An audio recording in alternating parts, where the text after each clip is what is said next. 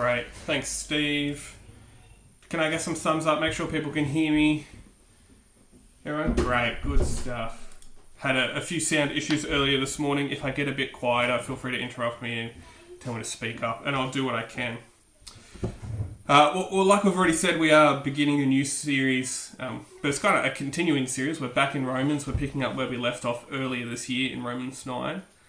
Now, this is uh, not an easy passage to understand, and it's also not an easy passage to accept. Um, and as uh, a teacher of God's people, I usually feel a little bit inadequate to do that job, but particularly as we come to this chapter. So, uh, like David said, if you have any questions, uh, hold them for the end. I'll take uh, some time to answer as many as we can before we run out of time. If I don't get to your question, uh, feel free to email me or pop it in a communication card and, and I'll try and get to you throughout the week. Um, but that being said, how about I pray? Pray that God would help us to see the truth in Romans 9.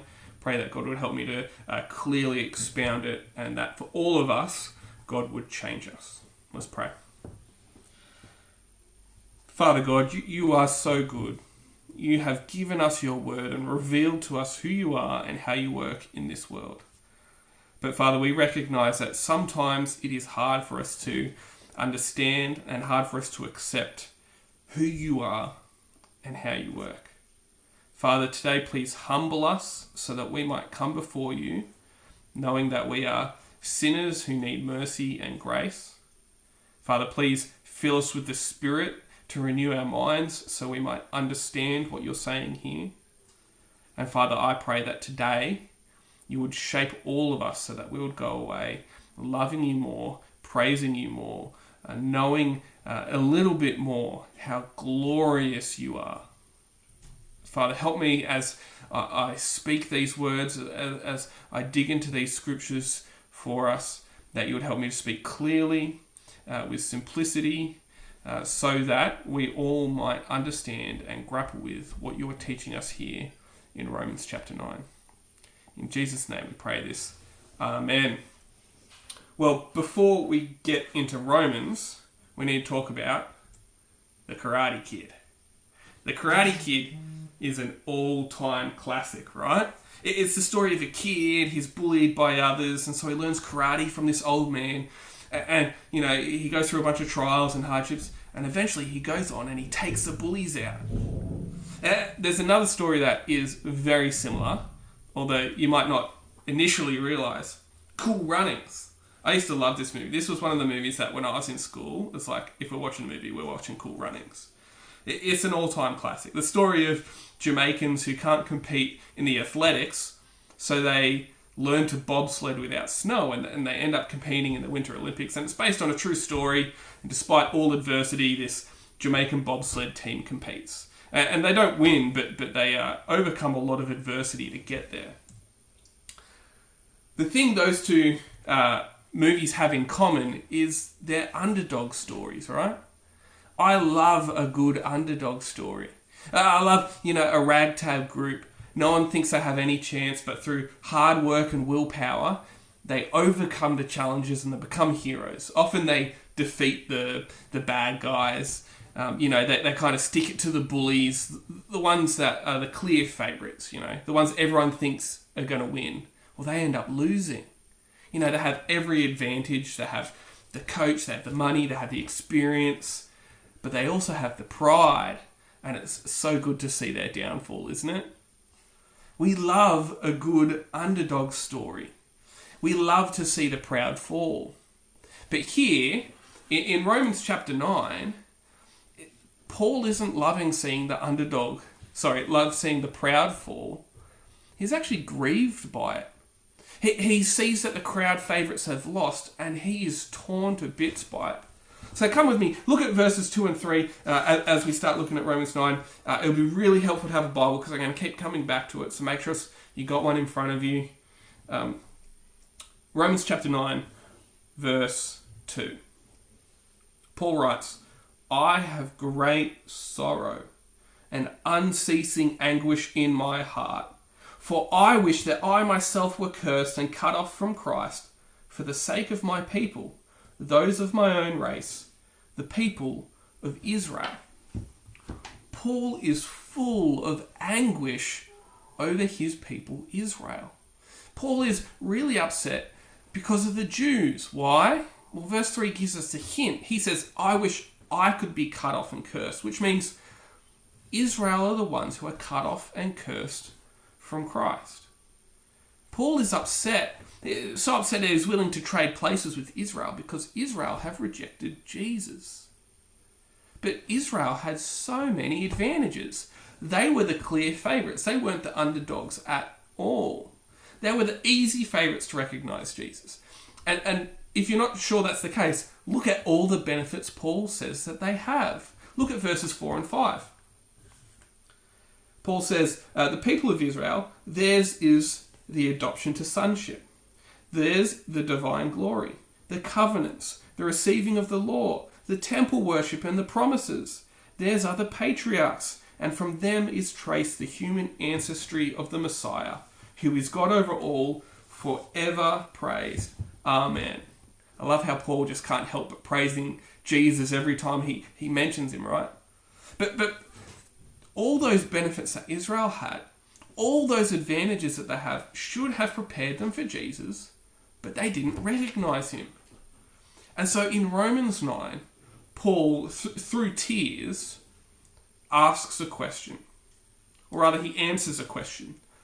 Given the benefits that Israel had, why did they reject Jesus? Why did Israel reject Jesus when we just saw all the things that they had which should have pointed them to Jesus? And so, for the rest of this chapter, Paul's going to answer this question. And he does it by exploring a couple of other questions. Uh, and each question is going to be a, a different point. So, let me tell you what they are. First, he's going to answer the question Has God's word failed? Then he goes, Is God unjust? Why does God blame people? And then, after he's answered all that, he arrives at a conclusion. So, we're going to move through those four things today. So let's keep moving on. Uh, look with me at the first question that Paul answers. It's right there in verse 6. Paul writes, It is not as though God's word has failed. Do, do you hear the question behind that statement? The, the question there is, Has God's word failed? And Paul's saying, It is not as though it's failed. The reason why this is a question that Paul needs to answer is because God made promises to Israel. He said, Israel, you will always be my people.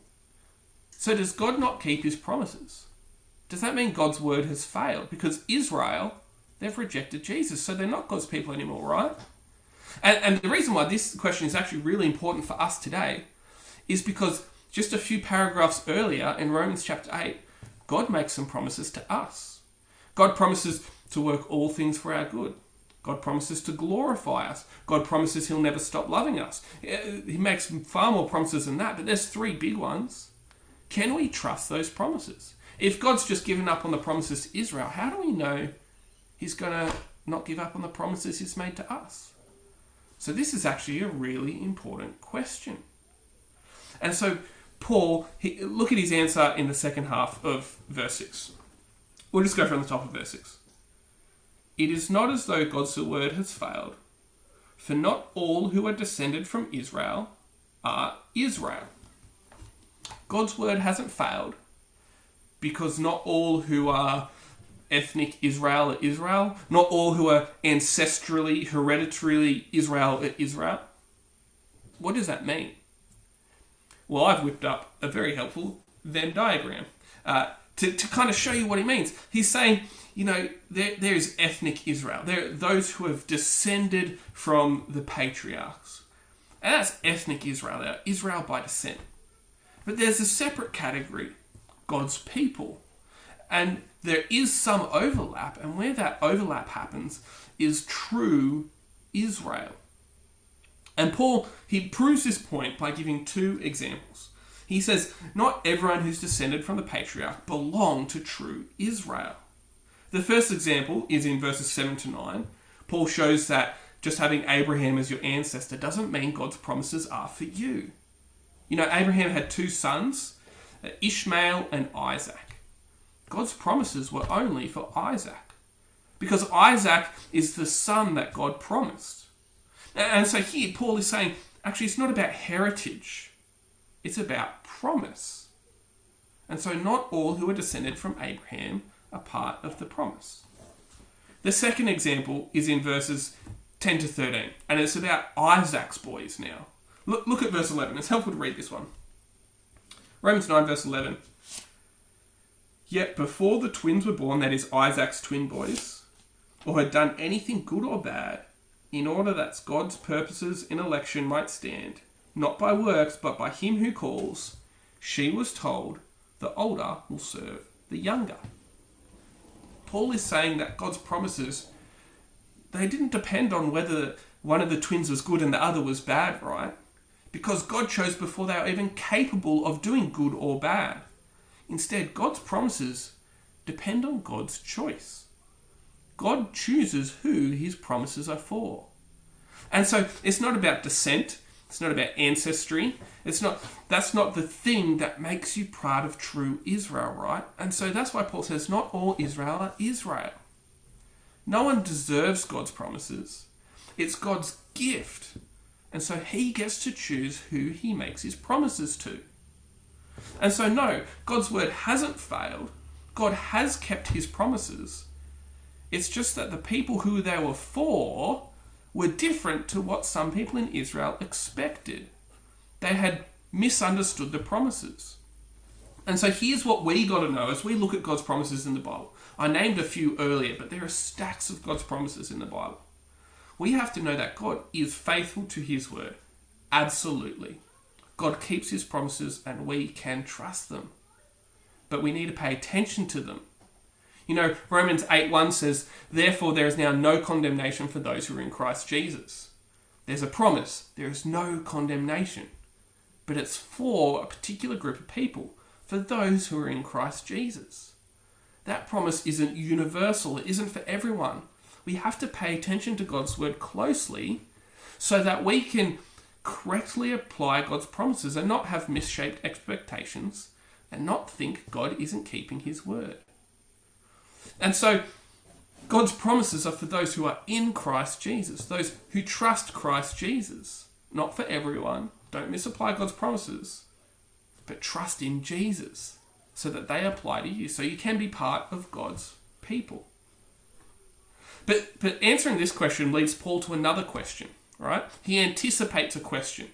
This brings me to my second point, and, and you can see the question in verse 14. Have a look at verse 14. What then shall we say? Is God unjust? Is God unjust? Why, why does God choose some people and not everyone? Does, doesn't everyone deserve to be chosen? How is it fair that God chooses this group and not this group? Is he just going eeny, meeny, miny, mo? Why does God choose some and not others? Is that unjust? Is that unfair? Well, Paul's answer is not at all. Because God's choice isn't arbitrary and random. God's choice is actually about mercy. God chooses because he is merciful. Have a look at verse 15. For he says to Moses, that is God, God says to Moses, I will have mercy on whom I have mercy, and compassion on whom I have compassion. It does not therefore depend on human desire or effort, but on God's mercy. God is being merciful to choose anyone at all. This is all about God's mercy. It's not like there's a room full of really good candidates and God just picks a few of them. God is actually choosing people who have rejected him. Romans 3:23 says that all have sinned and fallen short of God's glory. No one deserves salvation, and they can never earn it. But God looks on those people, the group of people who are his enemies, and he chooses some of them to be rescued. Now that's astounding, isn't it? That God would have mercy on any of his enemies. But more than that, Paul goes on to show it's God hardens the rest. He reinforces their rejection of him. And so that those who he doesn't have mercy on will never stop being God's enemies. Paul uses Pharaoh as an example in verses 17 and 18. And we read about Pharaoh earlier in Exodus 7 when Steve read that for us. Pharaoh was not a good guy. Pharaoh was the king of Egypt. His the previous pharaohs before him had enslaved God's people. They, they were forced to become builders for Egypt, and they were harsh slave drivers. At one point, one of the pharaohs decided to uh, kill all the baby boys that the Israelites have. That's infanticide to stop Israel from growing so large that they could rebel. The, the pharaohs are a long line of evil people who oppressed God's people. And this Pharaoh that we read about in Exodus 7, this Pharaoh that Paul's talking about here, is no different. This Pharaoh, when, when God asks through Moses to let the Israelites go, he is unyielding. He, he is a bad guy who won't let Israel go, even though the God of the universe demands it. He has completely disobeyed and rejected God. And so, what does God do? Well, throughout the accounts of Exodus, we see a number of things happen. In, the chapter we read, it says Pharaoh's heart was hardened. The question is, who hardened it? Well, in other verses, it says Pharaoh hardened his own heart. He, he became more hardened against obeying God. It became less and less likely that he would ever let Israel go. He hardened his own heart against God. But in other verses, it says God hardened Pharaoh's heart, as if God was the one that forced Pharaoh to not let his people go. There's a lot of difficulty in understanding who's responsible there. But here's a way to think about it. When, when God hardens someone, he doesn't create hardness out of nothing. He simply allows someone to go the way they're already going. You can think of it like a dam. Uh, uh, you've got a dam here, a big wall holding back a lot of water, and a small amount is allowed to go through, and usually, you know, powers uh, uh turbines to generate electricity or whatever they're doing. The water is someone's sin.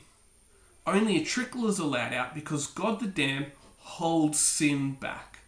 God restrains sin in our world. If God stopped restraining sin, it would be utter chaos. It would be hell on earth.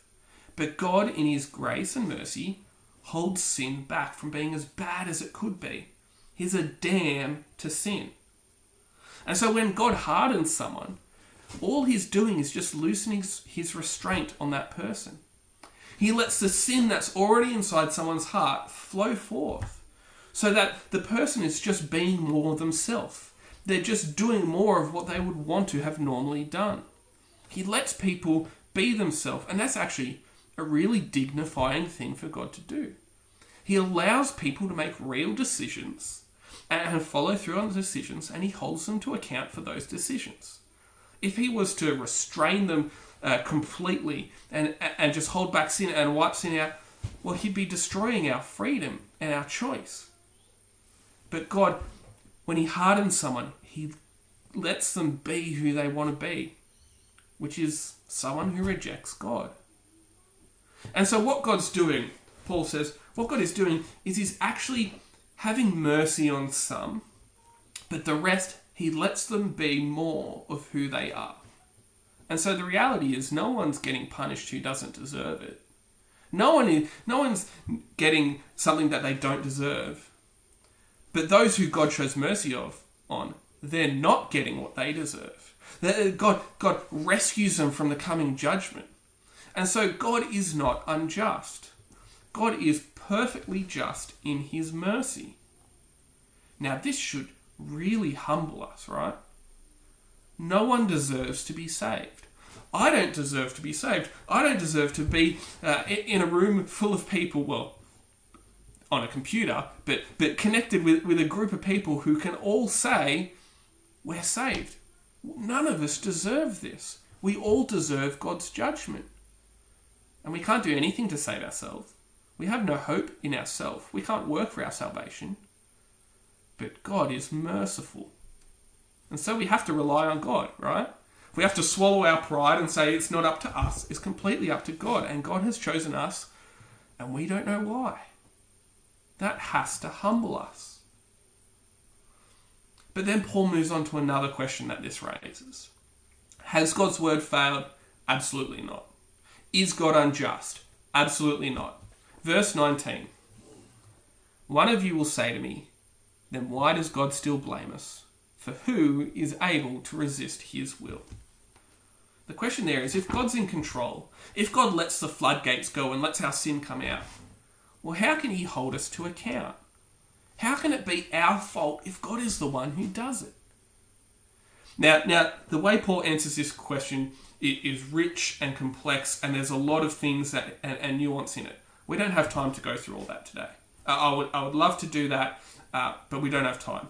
Can I recommend? I have a book here which uh, I read on this. It's a very quick and easy read. He has one chapter on it. Um, Romans eight sixteen for you. It just covers half of Romans. His chapter on Romans nine is very very helpful. So if you're interested, pick up this book uh, and read the chapter on it. it. It'll go into far more detail than I can here, but it's a very easy read. I highly recommend it. I'm just going to point out two things that we see in this chapter. Uh, sorry, in, in, this answer that Paul makes. Two things that uh, Paul wants us to understand when it comes to God holding us to account. The first is in verse 20. Verse 20 But who are you, a human being, to talk back to God? But who are you, a human being, to talk back to God? The problem with the question, all right, The problem with the question, how can God hold us to account, is that it has a completely wrong headed attitude to God. It's to argue with God, it's to completely misunderstand who God is. God is God. He is the creator of the cosmos. He is the king of it. He is the judge of it. Who are we to argue with God? Paul uh, shows that God has creators' rights, owners' rights over everything he makes, and he illustrates it with, with, by using pottery. So look at the second half of verse 20 with me.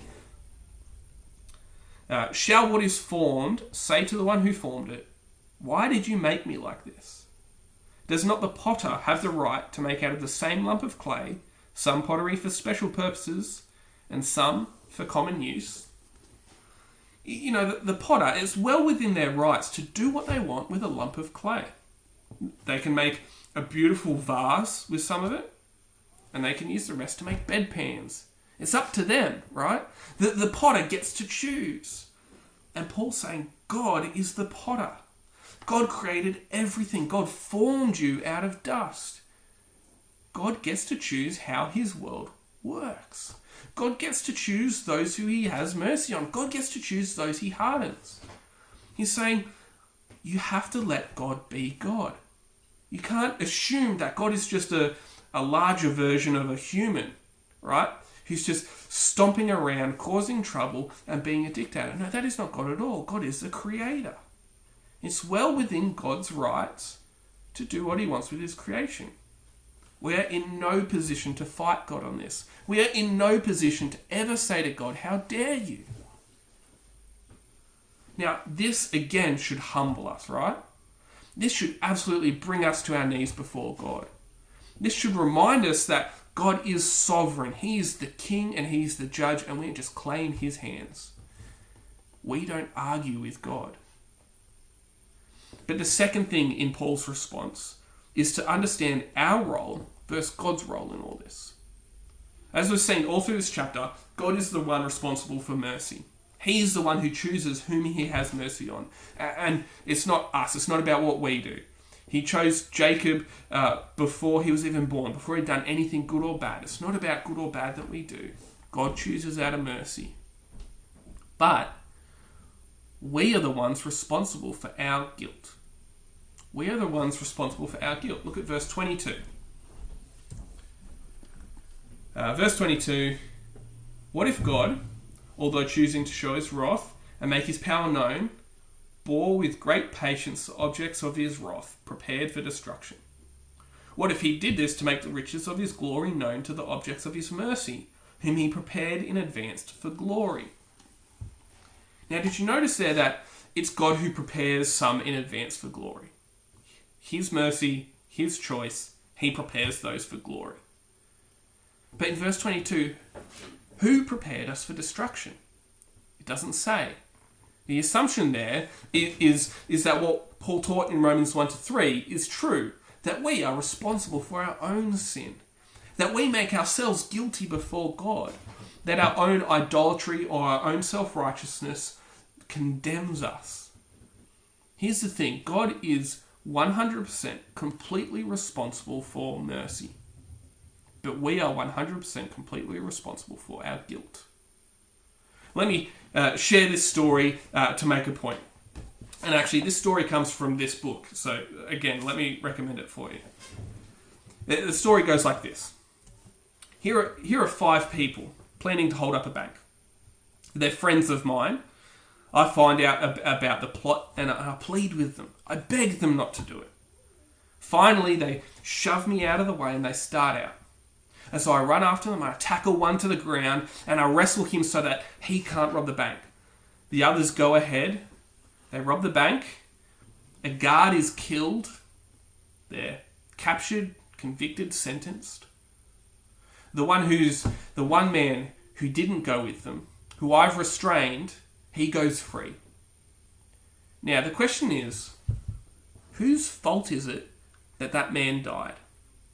Whose fault is it that that guard died? Now, what about the man who's walking free? Can he say, because my heart is good, I am a free man? Well, no, the only reason he's free is because of me, because of what I did, because I restrained him, I held him back from going and committing the crime. And so the point is, those who go to hell have no one to blame but themselves. Those who go to heaven have no one to praise but Jesus Christ. Thus, we see that salvation is all grace from its beginning to its end. God can absolutely hold us to account because we are guilty. But in his incredible mercy, he saves some. And so, what's our response? Well, if we're saved, if we're one of those people whom God has shown mercy on, then we praise our Saviour. There's nothing else for us to do, right? There's nothing we contributed to our salvation. There's no boasting in it. No, no, we didn't do anything. The only thing we added to our salvation is our own guilt, right? So we honour Jesus. We give thanks to Him. We give credit to Him. We live the life He's now called us to live. And so, where does this leave us? We've seen that God's promises don't fail, that He hasn't been unjust, that he can absolutely hold us to account. But the original question is why have Israel not believed? That's that's the first question. That's the whole reason why Paul wrote Romans 9. And Paul, he returns to the question in verse 30. Have a look at verse 30 as Paul concludes for us. What then shall we say? That the Gentiles who did not pursue righteousness have attained it, a righteousness that is by faith? That the people of Israel who pursued the law as the way of righteousness have not attained their goal. Why not? Why not? Israel pursued salvation by works, not by faith. In fact, salvation by faith, the salvation that Jesus won on the cross when he died, has become a stumbling stone for them. Look at verse 32. Uh, why not? Because they pursued it not by faith, but as if it was by works, they stumbled over the stumbling stone. As it is written, See, I lay in Zion a stone that causes people to stumble, a rock that makes them fall, and the one who believes in him will never be put to shame. Why is faith a stumbling stone for Israel? Why has it tripped them up? And not just one or two of them, but the majority. It's because it takes incredible humility to say, My efforts don't cut it. It takes incredible humility to say, I can't do it. I need someone else to do it for me. I need another to take my place. And when your whole identity and your whole culture is about, I need to do these things to please and honor and God and earn my righteousness, that is a huge pill to swallow. Israel was so puffed up with self righteousness that their pride prevented them from accepting Jesus. Israel stumbled on the humility that the cross required. They, they were the crowd favourites in an underdog story whose pride got in the way of their victory. They thought they could work out their salvation, but Jesus says there is no way. Trust in me. And they said no. And so here is the final warning of Romans 9 be humble. Uh, we've talked about humility a lot today, right? We need to be humble before God, who's our creator. We need to be humble because God is the one who showed us mercy. But we need to be humble and not let pride get in the way of our salvation. God is offering mercy and forgiveness. We need to swallow our pride and say, We can't do it. We're not good enough for God. There is no possibility that we could ever be good enough for God. We need Jesus. We need to trust that He can do what we can't. Don't let the message of the cross become a stumbling block for you.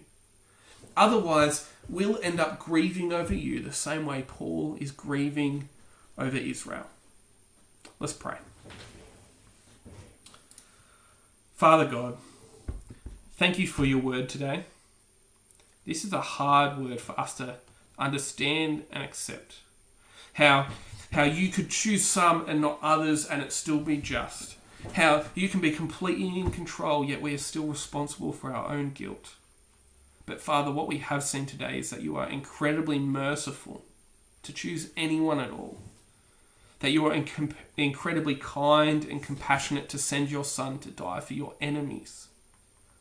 Father, may our pride not get in the way of the cross. Father, may today, even for the first time, some of us swallow our own self righteousness and say, It's not good enough. I recognize that now. Father, forgive me. Father, today would you save people? And Father, help us to never ever depart from faith, to never move on from trusting in Jesus to trusting in our own efforts. Help us to stand firmly at the cross and never leave. In Jesus' name we pray. Amen.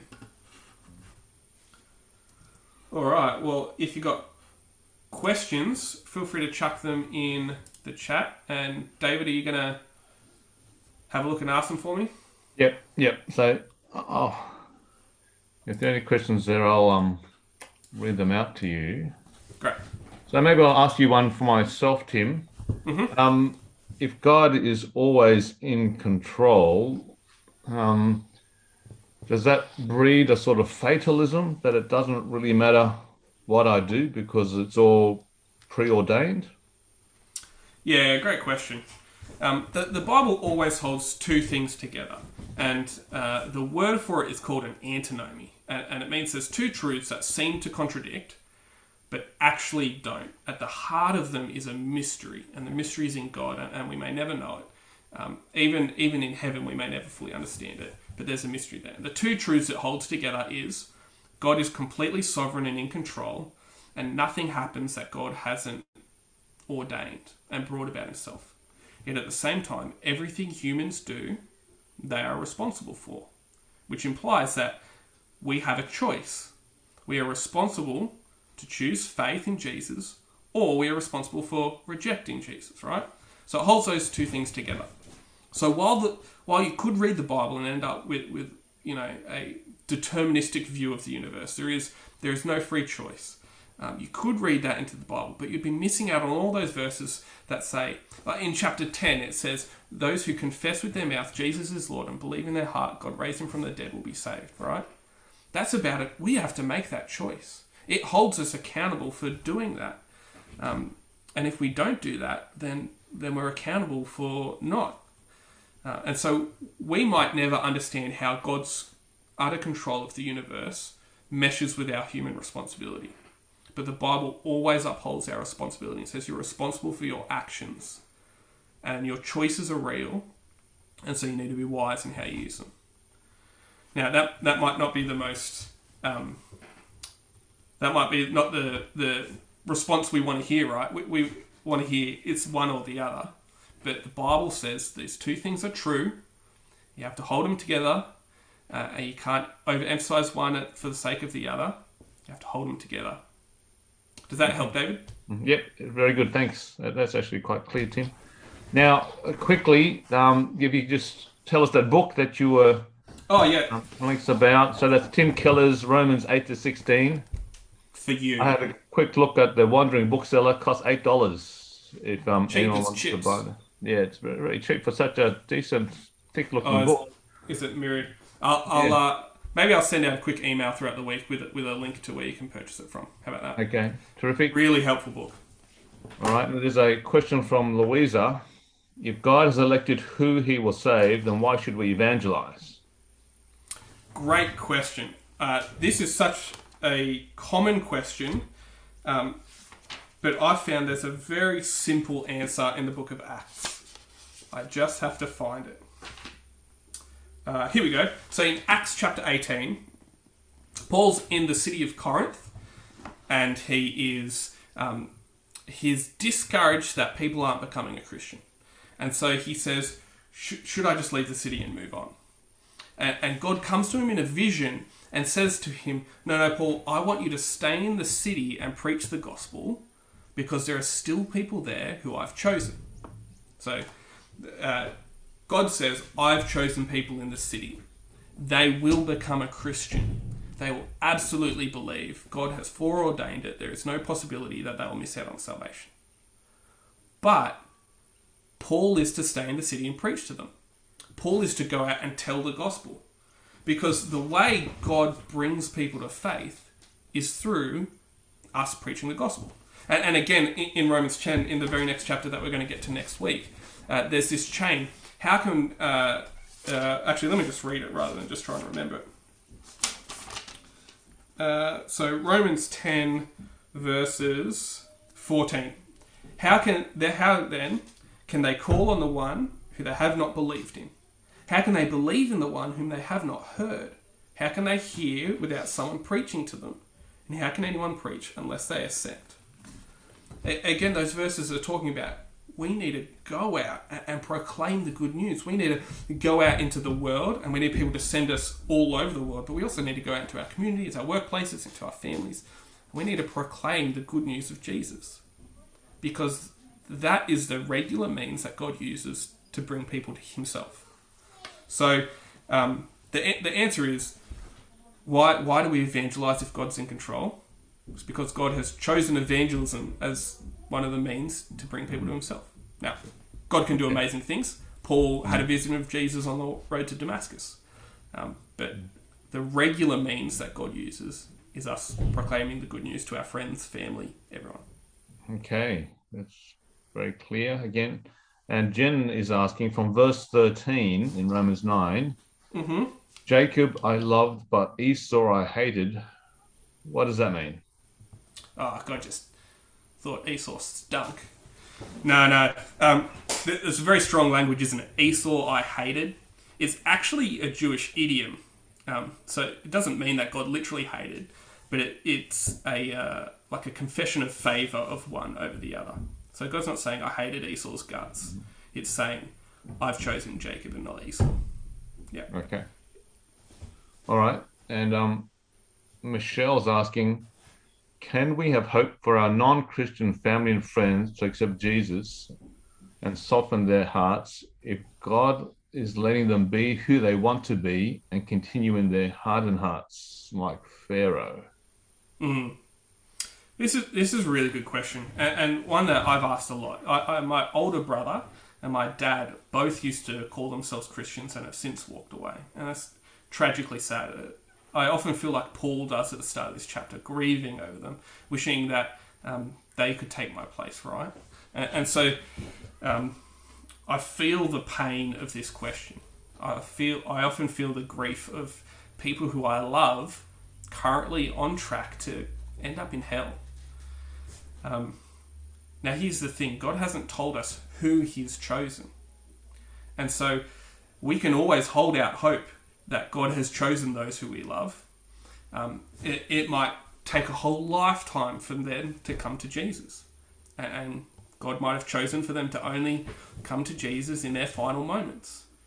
Um, but we don't know who God's chosen. And so uh, it would be assuming upon God for us to lose all hope that people would come to Jesus.